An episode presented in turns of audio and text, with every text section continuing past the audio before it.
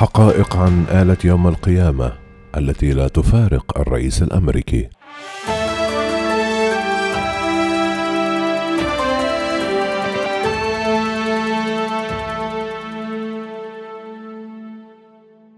آلة يوم القيامة أو كرة القدم النووية من الأسماء المستعارة التي تطلق على حقيبة ترافق الرئيس الأمريكي طوال الوقت وأينما ذهب تمنحه القدرة على البدء بإطلاق هجوم نووي من أي مكان يكون فيه أرضا أو جوا. وترجع بعض المصادر سر تسميتها بكرة القدم النووية إلى خطة هجوم نووي قديمة كانت تحمل رمز drop kick وهي إحدى الحركات التي تشتمل عليها لعبة كرة القدم الأمريكية. ولتنفيذ النسخة النووية من ال drop kick فلا بد من وجود كرة قدم تليق بها تمثلت بالحقيبة. الصحفي السابق في واشنطن بوست مايكل دوبس وصف الحقيبة بأنها آلة يوم القيامة القادرة على تدمير العالم بأسره ورغم غموض تاريخها ترجح مجلة سميثسونيان الأمريكية ارتباط ظهورها بأزمة الصواريخ الكوبية لعام 1962 في عهد الرئيس جون كينيدي. وتعود قناة هيستوري بتاريخ الحقيبة النووية إلى خمسينات القرن الماضي إبان عهد الرئيس السابق دويت أيزنهاور وتشير المجلة إلى ما يعرف باسم مذكرة كندي التي اقترحت إنشاء نظام للتحقق من هوية القائد العام للقوات المسلحة لدى إصداره أوامر تنفيذ هجوم نووي ما يعتقد بأنه السبب وراء ظهور الحقيبة. ورغم أن الرئيس الأمريكي دونالد ترامب كان قد هدد زعيم كوريا الجنوبية كيم جونغ أونغ بأنه يمتلك زرا نوويا أكبر بكثير وأكثر قوة إلا أن تلك الحقيبة لا تحتوي. ذاك الزر الكبير الذي يعتقد البعض بوجوده وفقا لشبكة سي إن إن. تتكون الحقيبة النووية من هيكل قوي من الألومنيوم مغطى بالجلد الأسود فيه جهاز اتصال مربوط بالبنتاغون يستخدمه الرئيس للتواصل وإثبات شخصيته عندما يرى ضرورة لشن هجوم نووي ويوجه الأوامر التي يتابع البنتاجون تنفيذها وتحمل الحقيبة بالإضافة إلى جهاز الاتصال كتابا أسود اللون يحمل خيارات توجيه الضربات ورمز التحقق من شخصية الرئيس وكتيبا لإجراءات الطوارئ.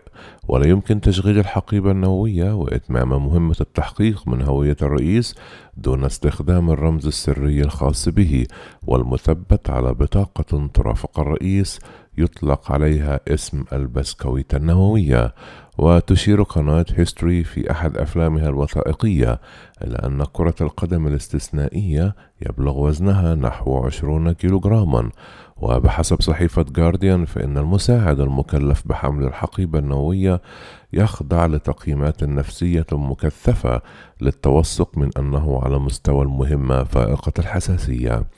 وفقا لسي إن إن يجب على المساعد الذي يحمل الحقيبة النووية مرافقة الرئيس بشكل وثيق بما يشمل مرافقة الرئيس في المصعد والبقاء في ذات الطابق الفندقي الذي يقيم فيه الرئيس في رحلاته وتمنح الحقيبة الرئيس الأمريكي خيارات مبسطة لشن هجوم نووي تتراوح ما بين الفضاء على جميع أعداء الولايات المتحدة بضربة واحدة أو توجيه ضربة محددة نحو مواقع معينة كموسكو أو بيونغ يونغ أو بكين.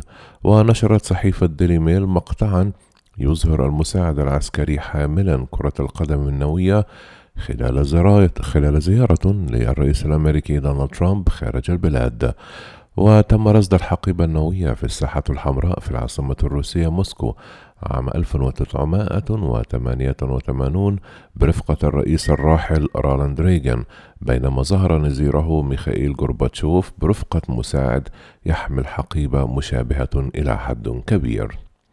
يقول موقع Business Insider أن الرئيس الأمريكي السابق بيل كلينتون أضاع بطاقته النووية البسكوتية لعدة أشهر عام 2000 مما أثار الذعر في أورقة البيت الأبيض والبنتاغون آنذاك.